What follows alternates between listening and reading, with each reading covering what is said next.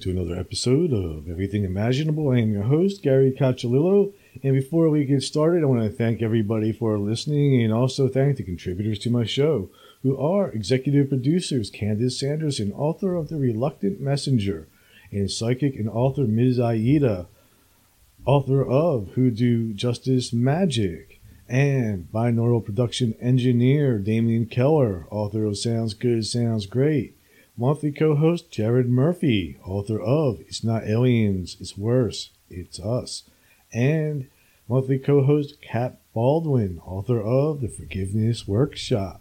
If you are interested in becoming a contributor or being a part of this show, go to my website, everythingimaginable2020.com, and you'll find everything you need there. And now, without further ado, our guest for today is Bill Ottman. He is the founder and CEO of Minds, a crypto social network. Thanks for coming on. Hey, hey, thanks for having me. So, uh, what made you want to create a social network?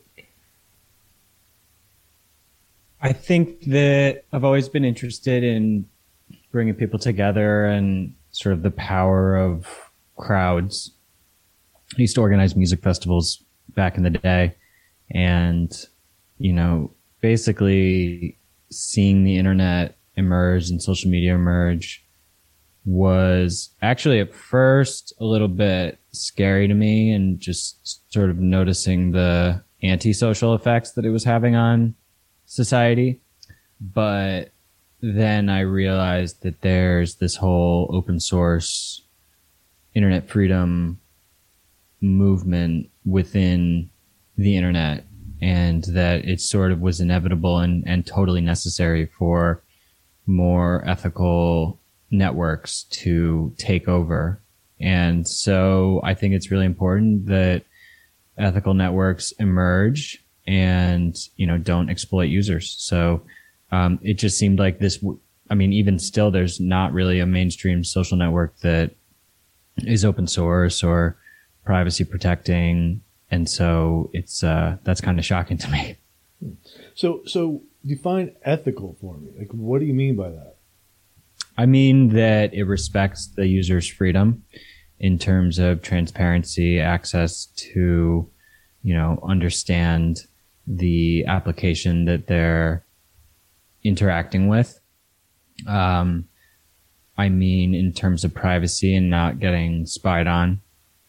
I mean, preserving digital rights generally, which could include freedom of speech, um, and sovereignty generally, like basically applications and tech companies that put user control first. Hmm. Um, so w- w- what's the privacy? Like how do you protect people's privacy on a social network where you're putting everything out publicly? Yeah, I think that there's different kind of layers of privacy. So just because you're putting certain information out publicly doesn't mean that you want all of your browsing habits across your browser to be shared with the app. So like for instance, when you're on Facebook, they're spying on you everywhere you go in your browser, mostly even if you're not on Facebook. Mm-hmm. You know, they're they're pulling and extracting as much data as they possibly can from you at all times and using that for all kinds of purposes that we don't even understand. So, you know, just because somebody wants to be public to a certain degree on a social network doesn't mean that there's not a whole other realm of data that should be protected. Additionally, you know, sharing personal information shouldn't be required of the social network. So we don't require any personal information to sign up. Mm-hmm. With that, though, then how do you verify if the person's actually who they say they are? Um, I mean, you know, impersonation is like re- true impersonation is is actually illegal. Um, so you know that's against our terms, but we don't. I mean, we we we, we don't. If, if if it's reported that somebody is imper- impersonating somebody, then you know we'll take a look at that. But I think that people kind of have the right to anonymity, and anonymity, even by the UN, is considered a universal human right. Hmm. Interesting. How about censorship? Like, how do you like how does any social network get past the censorship that different governments put in place? Like, I mean, I'm assuming that that that your social network is worldwide, but like in a country like China, where everything is being censored, um, are you able to work around that type of restriction? Uh, no. I mean, we our our app was banned in China. Hmm. So users can, you know, they can use VPNs and there there are ways that, that that they can get access, but we're not going to compromise our principles to cater to authoritarian policies. So, you know, that is it's unfortunate because I think that the people in those countries definitely deserve access, but you know, in a sense, I think it's uh, counterproductive to cater to authoritarian policies just in order to get access. Mm-hmm. Is there any way to fight that?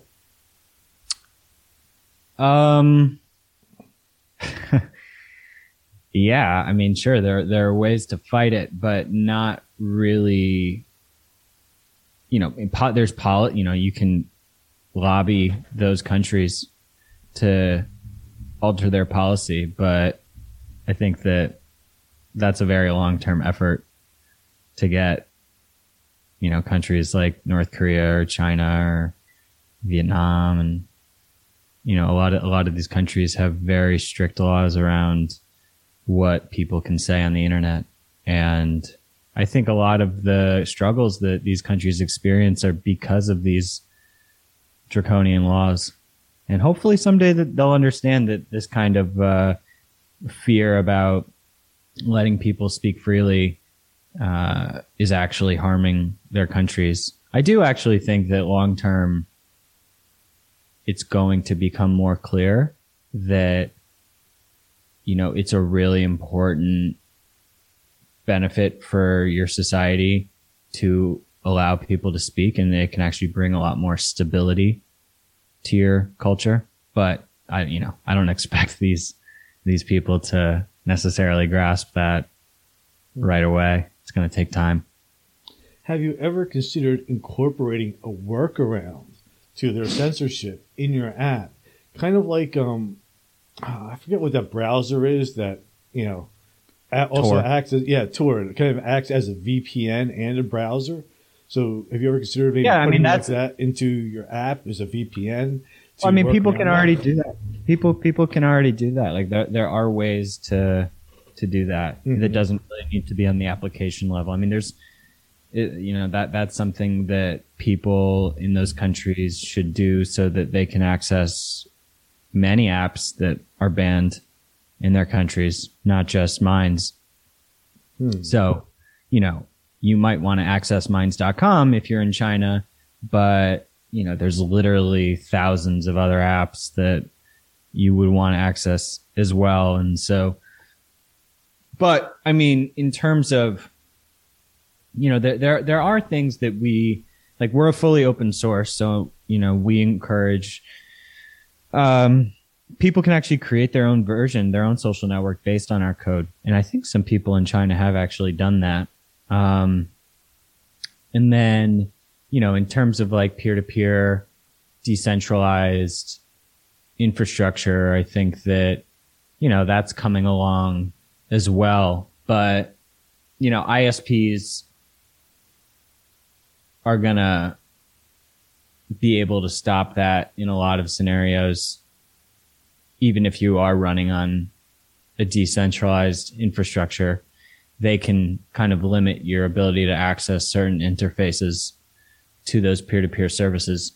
But I mean, you know, people are are getting educated pretty quickly. And it's pretty easy to set up a VPN.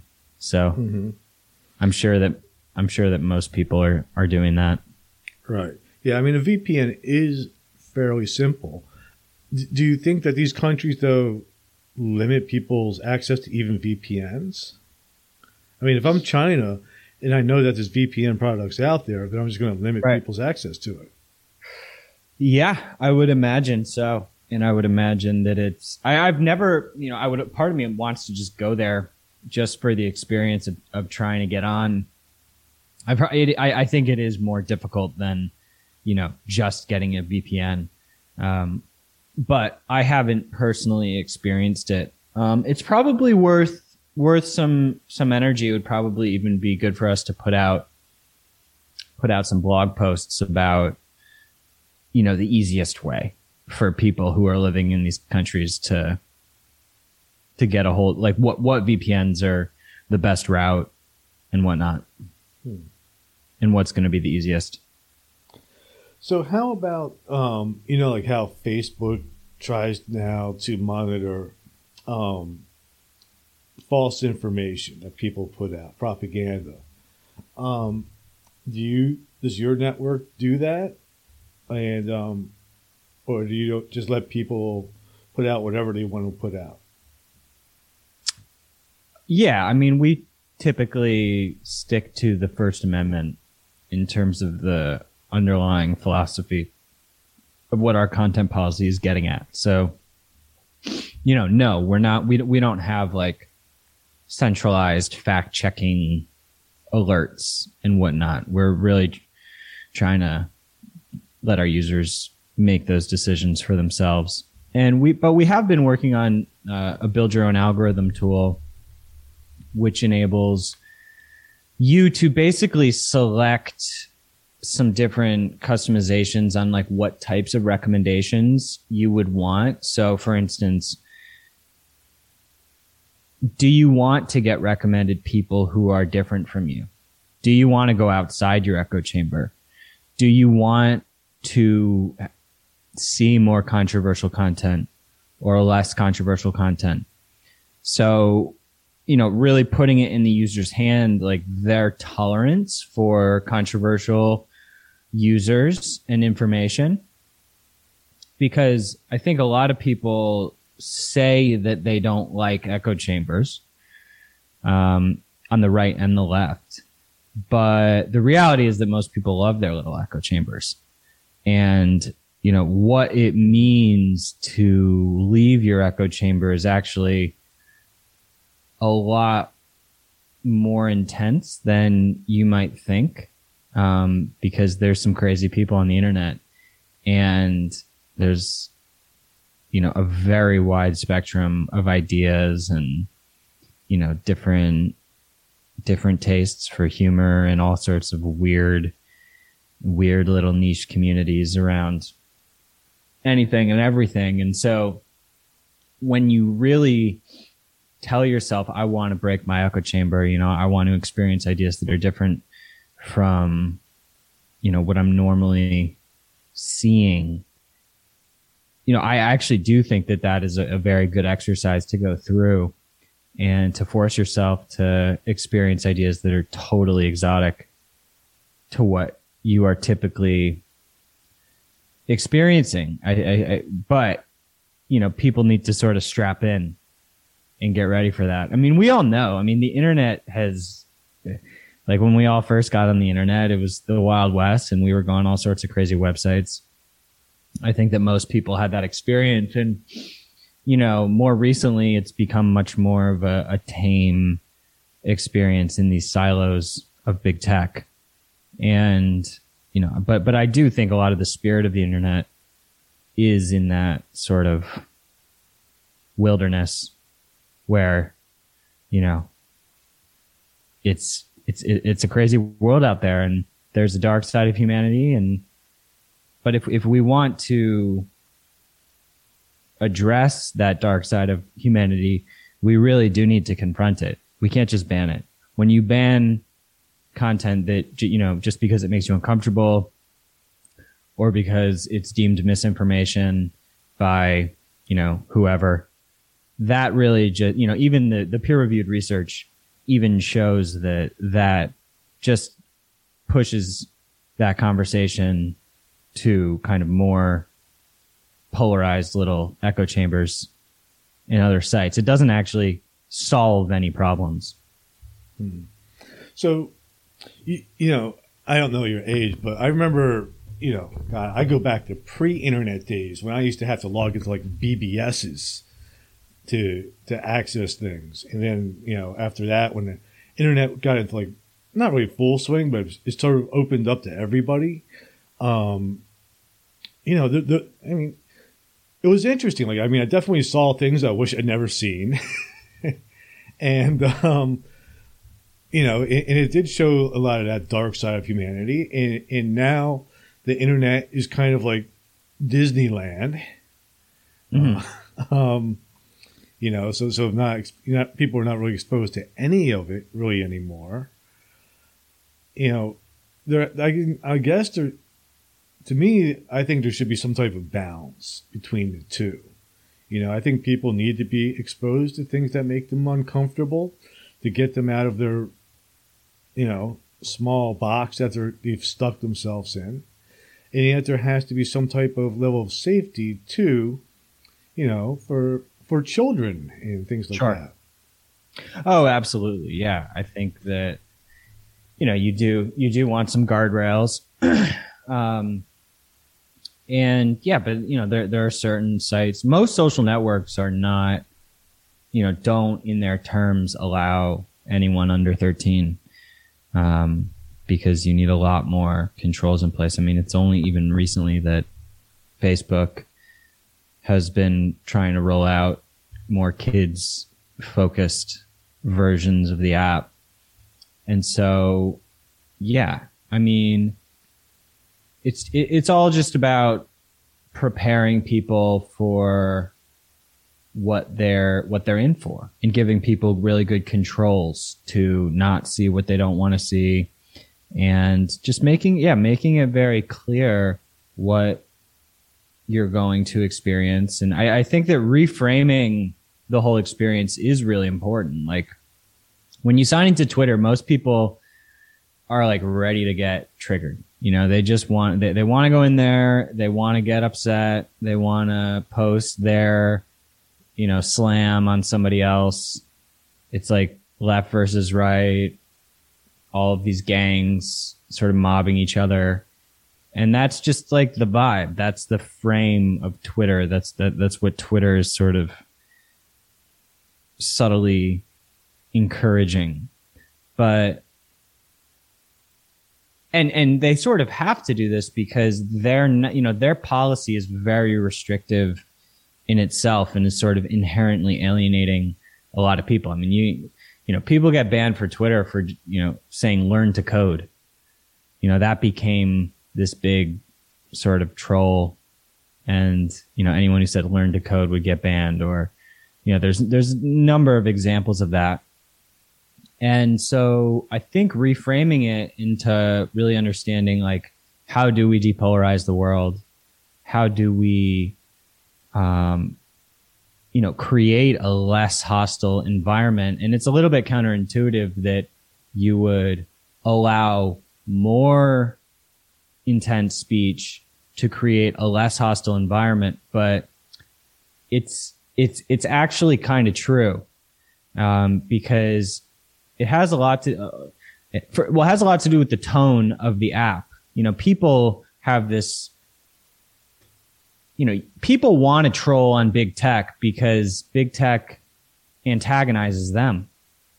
So, you know, just the, the, the way that the, the power dynamic is set up, it just, you know, no one, people have no respect for them because they don't really show the users any respect. But I think that when a network shows that initial respect, it sort of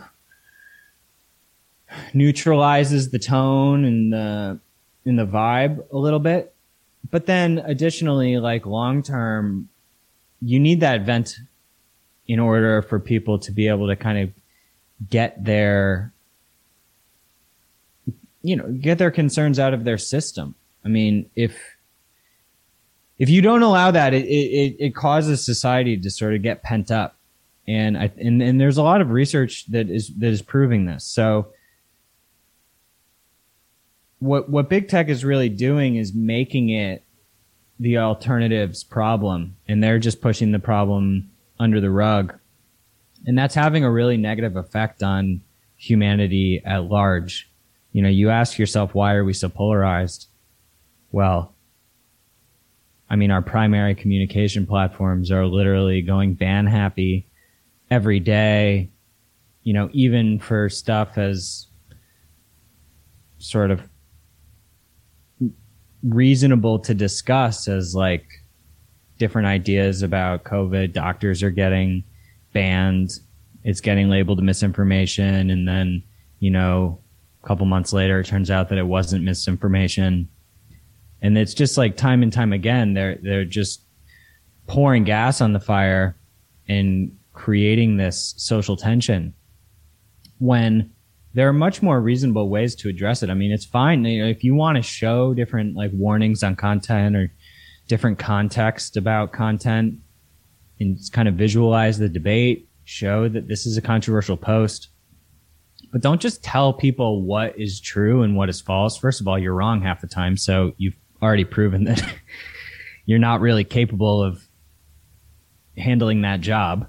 Um, but it would be much more reasonable to crowdsource citations for, on both sides of the debate. There's many different contentious issues that people are arguing about. And I think that that would just be much more reasonable than saying this is true, this is false when they've just proven that they're not capable of handling that responsibility. So, you know, in a sense, we are trying to build a more mature network where we're framing the experience around kind of having more of a tolerance for controversial ideas because long term we think that that's absolutely necessary. And so we're not like, you know, trying to get kids on minds.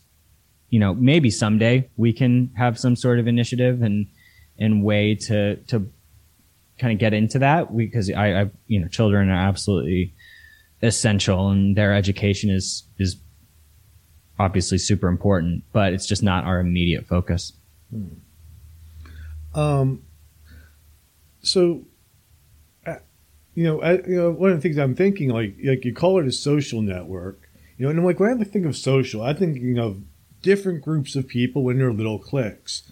You know, to me, it almost sounds like what you're trying to do is create almost like a human network. Yeah, yeah, I think so. I think bringing that bringing that humanity back into it, remembering that there are humans on the other side of that screen and, you know, humanizing people that you disagree with or that you think are awful people. And that, you know, that, that really is what it comes down to. One of our advisors, Daryl Davis, who we, we just wrote a huge research paper with, he's famous for uh, convincing hundreds of members of the KKK to leave, and he's black. Um, and you know, mo- to most people, the idea of going out and befriending somebody who hates you is just a ridiculous idea that, and they would never consider doing it. But at the end of the day, Daryl proves that that is the solution, actually. So you know, you're not going to make the world a better place by shutting down the conversation and and making people feel like their ideas don't matter. Even if their ideas are really bad ideas and are toxic, you you know, just psychologically it's pretty obvious that that's not going to work. The only way that you're going to start to to resonate with that person is if you sit down, listen to them, you know, explain that you respect their right to exist. You know, these are very basic human communication cues that I think big tech has just decided don't matter enough to them. And you're right. You know, um, a, a while ago, about maybe a year ago, I interviewed somebody anyway, he, he he was sent to me as possibly being Q. So I interviewed the guy. I never put the episode out, Mhm. but when I interviewed him, and he was definitely hardcore QAnon guy. He definitely was not Q. Mhm. Um, but what I learned from him by the end of the interview, I felt bad for the guy because this guy was a guy who lost his son to a drug overdose and was just looking for somebody to blame, and that's what he latched on to Mhm. was that whole conspiracy thing. Um, and I think that's what happens is um, there's two things that happen. One is some of these groups that that um, you know have neg- bad agendas or or whatever or any type of agenda look for vulnerable people that are hurt and give them somebody else to blame. And then the other part of it is that some of these groups, you know, the idea of social, just people that, that are lonely and just want to feel like they belong. Is there any way to expose those type of vulnerabilities for what they really are and make people aware of them so you don't fall into those traps? Yeah, I mean, the first step is just in, uh, enabling a space for those for people who are kind of in that situation to have a communication mechanism. So, I mean, yeah, it's it's it's really just step one is providing the platform for change to occur. If there's no platform for change to occur, then change is not going to happen. So you really, you know, whatever ideology people are falling into, whatever conspiracy, whatever, um, whatever good idea, whatever bad idea, it's just, it's very basic communication. Like this, this isn't really complicated and this, this is what has be is is really disturbing to me about the sort of state of things. It just seems like we're having the wrong conversation, and we're not approaching this from, you know, the most simple kind of first principles, where, you know, we we get a lot of this sort of moral high ground coming from big tech and a lot of the media who supports these restrictive policies on big tech and they're sort of acting as if they're doing something for the benefit of humanity in terms of censorship. and you know, ultimately there's a cost benefit analysis that you have to run because I'm not saying that there's no harm that can be done from you know, true misinformation or um, you know extreme content. I think that content does have the ability to affect people. And you know propaganda is a real thing on every on every side. I mean in a sense all media is sort of propaganda. And so but but that's why it really comes back to education. And it, depends what your time horizon is for for your goals so i mean if you actually long term want to make society less polarized and more educated, you really have to give more access to information and, le- and have less censorship. If your time horizon and priorities are, are very short term, you know, you're just worried about PR and, you know, not having the media come after you for hosting X, Y, and Z piece of content, then you know you're gonna because when you when you just stamp out say a piece of covid content that is currently deemed to be a misinformation you know that that's just very short term thinking. You're also not considering any sort of academic view of something that was wrong like why why is false information i mean i understand in certain contexts it, it can actually be illegal but you know who is deciding well first of all yes there are things that are true and that are not true but to actually enforce that is just an insane proposition. First of all, people are wrong a lot of the time and they don't, you know, they made a mistake. They don't, they didn't mean to. They, they shared something and they thought it was, they thought it was true. Everyone makes mistakes. I mean, come on. We don't, we don't all know the, the deep, deep truth about everything that we're sharing. And, you know, a lot of times there's satire, there's intentional fiction that has a, a purpose. There's all of these different edge cases that, I mean, are even under attack. I mean, even sat- satire itself is sort of being scrutinized mm-hmm. and uh, is being attacked as as a reasonable form of expression. So, you know, I uh, I wish that the big and the thing is that these these companies know exactly what they're doing. You know, they're they're very aware of this dynamic, and they know that they're not going to be resulting in people changing their minds or de- any kind of de-radicalization. Hmm. Um. So when you're um, running this, you know, this, this, like, what do you think actually about one of the things that, that, that has obviously has started happening is people breaking off into these social network apps that limit themselves to only a certain type of content, like Parler or this new one that, that Donald Trump is going to come out with.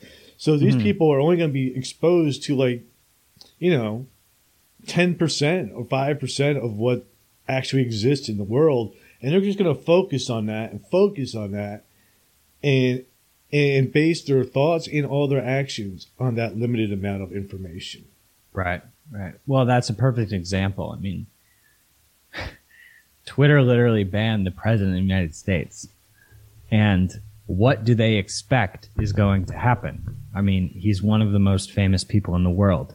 So he's not just going to not communicate with people.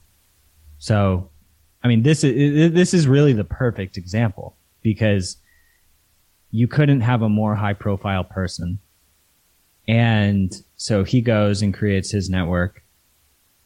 And yeah, people are going to go there. They want to hear what he has to say. And it's not Dom, but it's not Donald Trump's fault that, you know, the whole world isn't going to join his social network. Mm-hmm. So you know all that all that he's doing is trying to have his basic communication with with his fans he he would have been there's no way he would have done this if he hadn't been banned from twitter it wouldn't have been worth the time and money and and energy but you know now he's going to have his little siloed group of people who are you know Trump supporters and and they and he should and they and and and if they like him then then they should go there they should be very aware that they're in a in a polarized environment. You know, he's probably he's not going to be out there like us, kind of trying to deliberately depolarize. Um, he's a pretty polarizing figure, mm-hmm. but I mean, you know, it's it's it's similar with us. I mean, we we do attract a lot of people who are feeling alienated from big tech. Uh, we've done a lot of work to stay balanced and be you know, as non-political as possible. So we have attracted people from both the left and the right, I think uniquely from a lot of other alternative social networks. But you know, I it, network diversity is also a good thing. And so I do think that big tech currently do have the right to do what they're doing under section 230 but I don't think that that's really p- positive for society. I, I, I tend to think that once a network reaches a certain critical mass, that they sh- should probably be treated as more of like a common carrier, more like phone companies. And, and the Supreme Court Justice Clarence Thomas recommends this as well. I mean, we've sort of taken the common carrier approach as a smaller network. I mean, we, we have 5 million users and we're doing this already because we think that ultimately it's it's just a healthier direction for any network to go. I mean, why would you want to limit your potential user base? And additionally, we feel that there's all this research showing that it's actually a social good to provide a space where people can can communicate because that can ultimately result in in more change. So, um, but you, I, I think you have to be intentional about it, and that a part of the problem with some of these more polarized alternatives is that they they you know they are trying to polarize. They're just trying to be the conservative version of you know the left leaning tendency that big tech has, and that's not really productive why do you think it is that uh, I mean, when I was a kid growing up, you know, 40 years ago it was a different world. Two people could have different opinions and still be friends and still love each other. Now, it's not like that. Why do you think that is? And, and it does seem to, um, you know, come in with the social network. Like, like the polarization definitely really began when social networks really started to become popular and were on everybody's phones. Yeah, but I think that's. But, but prior to that, people viewed each other as just other people with different opinions, but we didn't really give a shit if somebody did, my my friend disagreed with me. You know. Oh, exactly. You didn't have these mobs that were forming in real time, and you know there was more of there was just more lag time and there wasn't such a venue for people to to form these mobs and get that live feedback. So, I mean, it seems pretty clear. In this is a hypothesis and speculation, but yeah, that and, and that is essentially what we're saying is that the way that big tech is structured is actually tearing apart the fabric of society and it is it's it's tearing apart that tolerance that we used to have because they are not structuring the apps in a way that enable people to uh, see things from another perspective. There's no like user interface qualities. You know, there's nothing on on Facebook that says like do you want to engage with people who are different from you? I mean, we actually have that in our interface where we're, we're sort of bringing specific attention to this because social media is not going away. And I think that regardless, you're going to have sort of more of a volatile environment because of that live dynamic and just everybody kind of is has the ability to broadcast and and get that attention. And so there's definitely a responsibility that comes along with that. And that is generally a new dynamic from, you know, pre social media days when, you know, you would have a political argument at dinner, but then, you know, you're drinking beers and you don't really care. Mm-hmm. Um, and I think that we kind of want to try to bring that back in a way that is not giving up the innovation that we do have through social media. Because obviously there's tons of great that comes from social media in the ability of anybody to broadcast. That's that that's not just a bad thing. I would actually argue it's mostly a good thing. I wouldn't be building a social media app if I didn't think it was a good thing that that media is being democratized you, you bring up some really interesting points. One is the instantaneous response of people's emotions coming out on social media. So sometimes I wonder, you know, um, should there be a limit on how much time a post should be out before people can respond to it? The other thing that I sometimes think about is, you know, the limit of characters that people are able to type. So they're only able to put in a short post that, that's going to limit their point of view rather than, you know, a well thought out long post that people could read. Which also brings me to another thing, which is people now, especially younger people, only want short content and don't want to read something that's long and actually contains information for you to think about. Yeah, you know, I think that limiting the, you know, having different constraints might play a role, but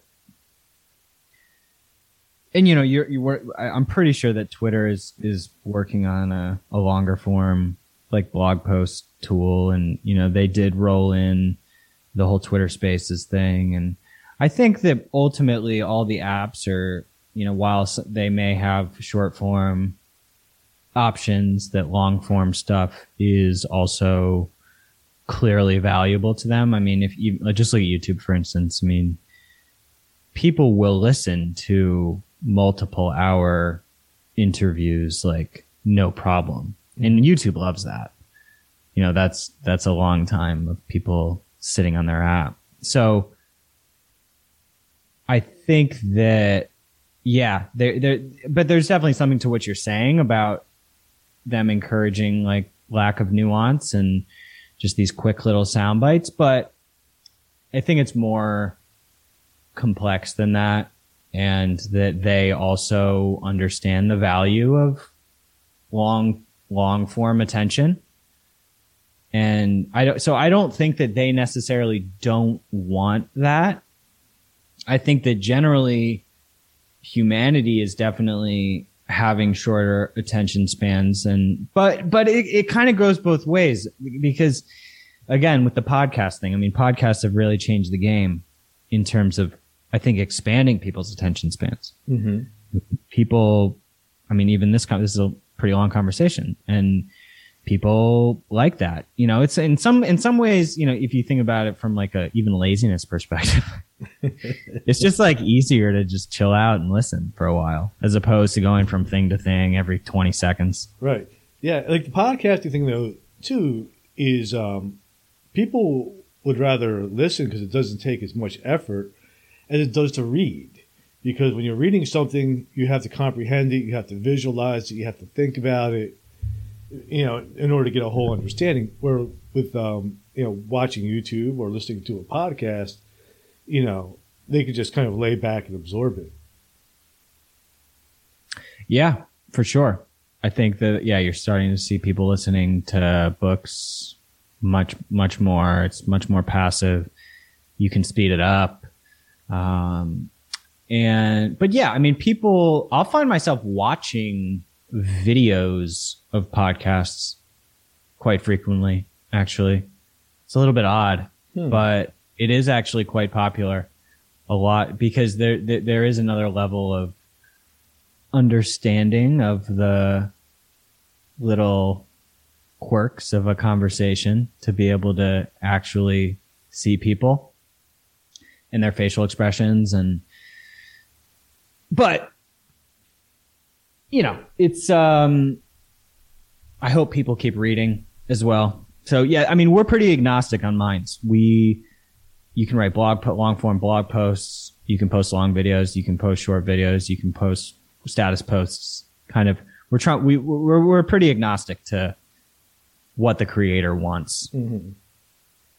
Like, like, like for me, for instance, like I, I don't do YouTube because I would get censored because of some of my more controversial guests.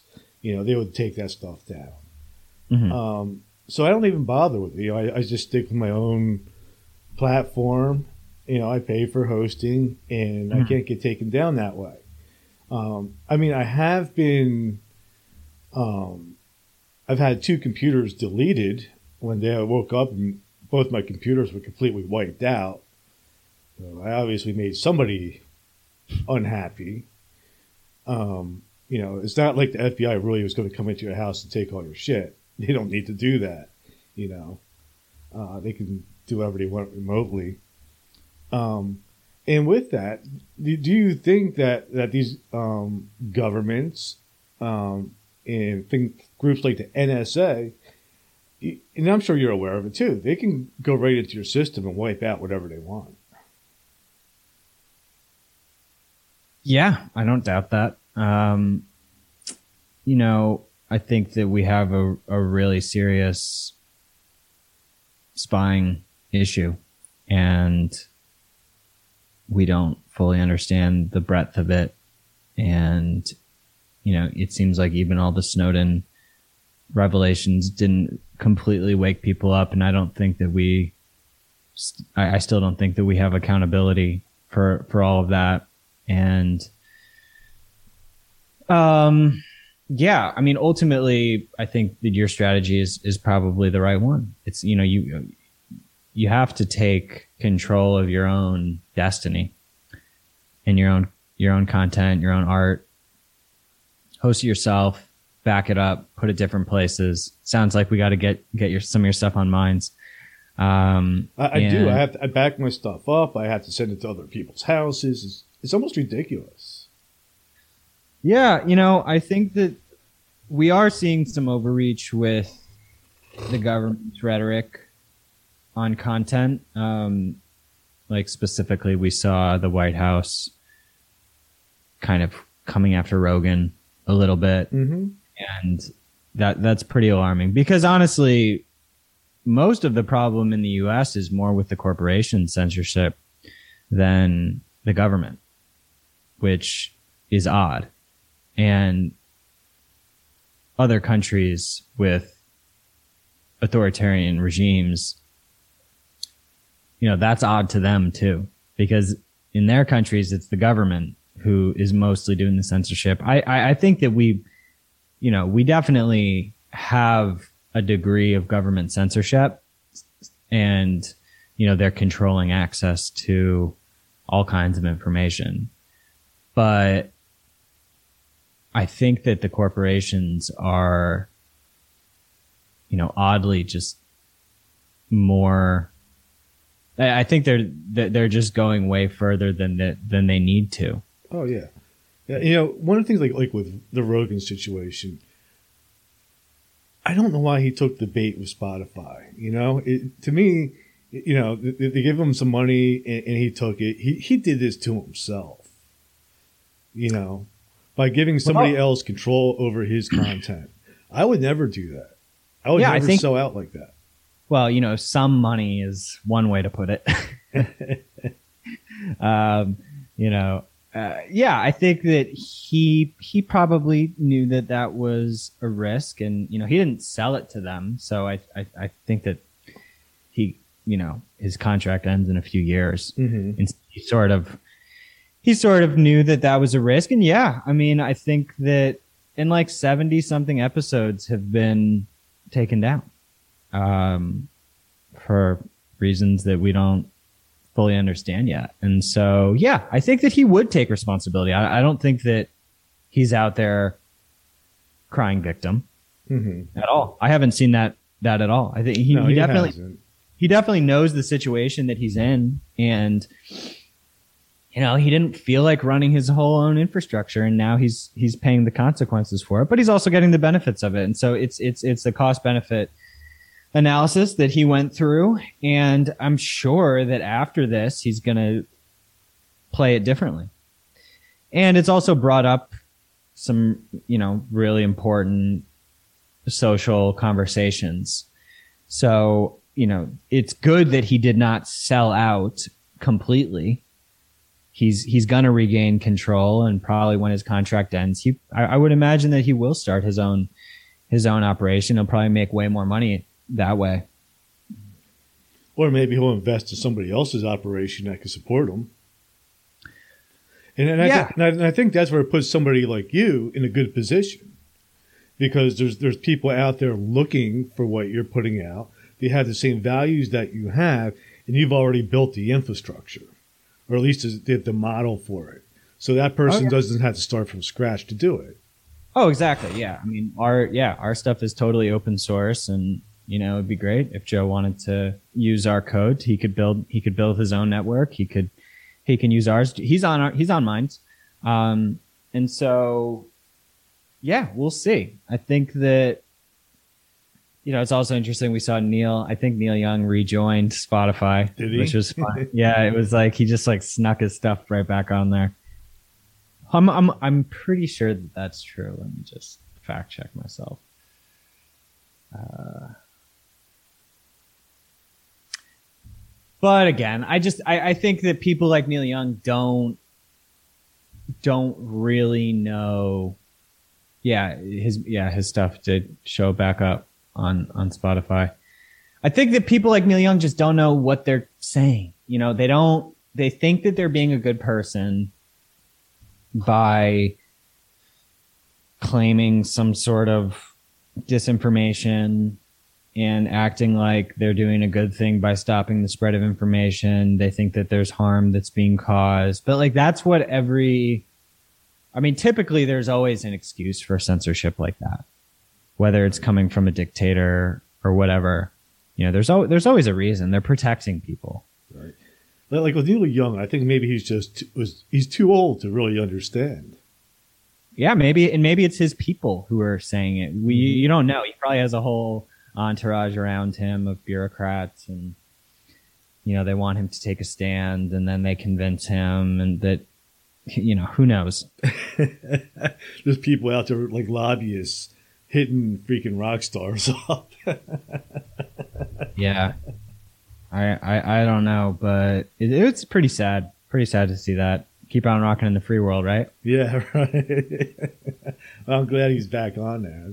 You know, because I don't, I don't know. I, I, that's why you know I have guests on my podcast sometimes that I completely disagree with. Right, let them come on and speak what they have to say, and I don't sit here and argue with them. I try to find out where they're coming from. Like with that QAnon guy, if I hadn't interviewed him, I would have never found out that he was just a grieving father who was just lost his shit.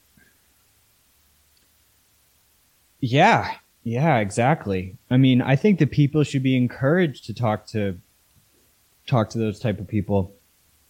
I mean, in this whole guilt by association complex that we have going on right now, where you know, if you talk to somebody who has extreme views, suddenly you have those views. And just like if if you're just for being nice to somebody who may be crazy or have horrible views, like, oh, you're supposed to be mean to them. I mean, so say say you wanted to interview a a murderer Mm-hmm. who's in jail, and you know, I don't think that there's. I think most people would say, okay, you can be nice to them, and I'm not going to think that you're pro murder. but if you interview, you know, someone from QAnon, or you interview somebody with some extreme political view or whatever, you know, and you don't push back enough, then suddenly you agree with them. It's like we're we're existing in this world where it's just guilt by association no matter the context. Mm-hmm. And I do think that, you know, if you're broadcasting a conversation with somebody who has those views, it's definitely good to do your diligence and, you know, ask hard questions. And, you know, it's not like you're just not bringing up the elephant in the room. Yeah. Yeah, You like, know, like with, with me, it was just building um, a rapport with the guy to get him to open up. You know, Right.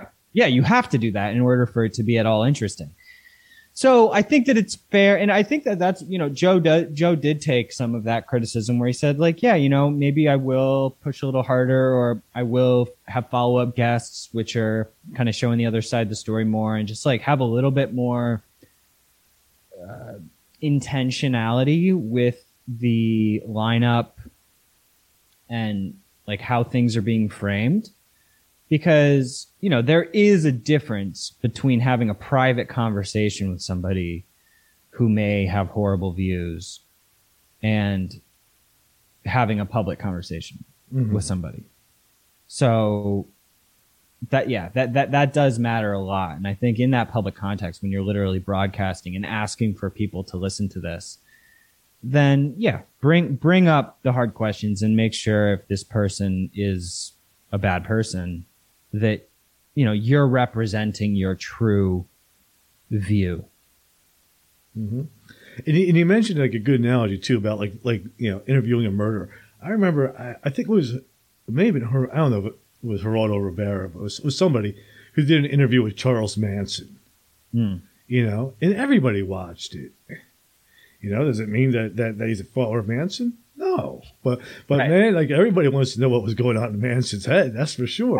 Absolutely. Yeah, yeah. You know, I think the murderer example is extremely valuable because it is that extreme. And it proves that normal people are fascinated by that. You know, they want to know what's going. I mean, why is true crime so popular? Mm-hmm. Why are the top documentaries in the world about the most insane psychopath murderers the top documentaries? I mean, people are addicted to this this type of content. And it's because we want to understand like where that darkness is coming from and like what motivates those people. And it's the same type of motivation when you're when you're trying to to interview any kind of person who's who's who's different from you. It's coming from a similar a similar place. Yeah, uh, yeah. without that, we wouldn't be able to understand those people. That we would not be able to recognize those people, and sometimes too, I think we can learn a little bit about ourselves too. Oh, for sure. I mean, there are examples of people who have intentionally befriended murderers who killed their family members. And I think that there was a TED talk about one specific example of that. I forget. And it just something about radical forgiveness. Mm-hmm. And how cathartic and healing that is, even though it just makes absolutely no sense, but it makes all the sense because you have to go and drive at the root cause of your suffering. Right. Yeah, I saw that one. You did. Yeah. Yeah, it was it was amazing. You know, like they mm-hmm. ended up like really being friends with the guy who who committed this murder, and mm-hmm. in the end, it, it helped the family and it helped him. Yep. Yeah, and it's it's it's the it's the hardest thing in the world to do, and it's cause like look, we we get stuck into our teams and our tribes and our own egos, and you know, letting go of that, you know, and in the most simple way, which we're trying to express, is just following somebody on social media who's totally different from you. That's sort of the first step into exploring that. And yeah, it's just odd. I, I, I think that the the narrative, the predominant narrative now is that sort of this censorship is almost driven by like they're claiming to be driven by tolerance, but they're really the least tolerant. Mm. Tolerance is really, you know, it, it has to include being tolerant to I it's it's not just it's it's the full spectrum of tolerance. I mean, what are, what are you supposed to say? There, you, can't just say I'm tolerant to to these people but not these people. And a lot of it ties into uh, consumerism too, because now ideology is something that people consume. Right. You know, so so it's a money making thing. Like, like the more you're able to push people into a specific box, the easier it is for you to market to them. Yep.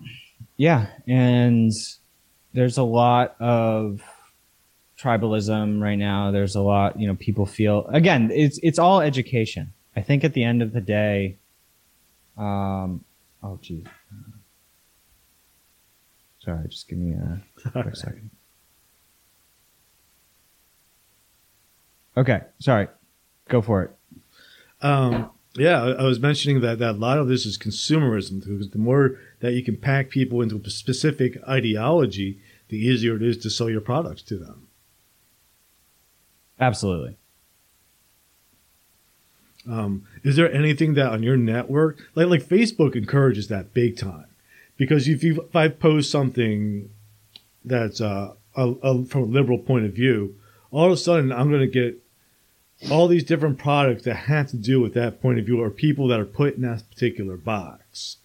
And it, happens like on, you know, they, they hit people from all these different, somebody posts QAnon thing. All of a sudden that person will start getting, uh, you know, products like maybe like QAnon bumper stickers or whatever. You know, it's just a, another way for them to sell it. So, do you think that some of these corporations are actually creating these ideologies to sell products?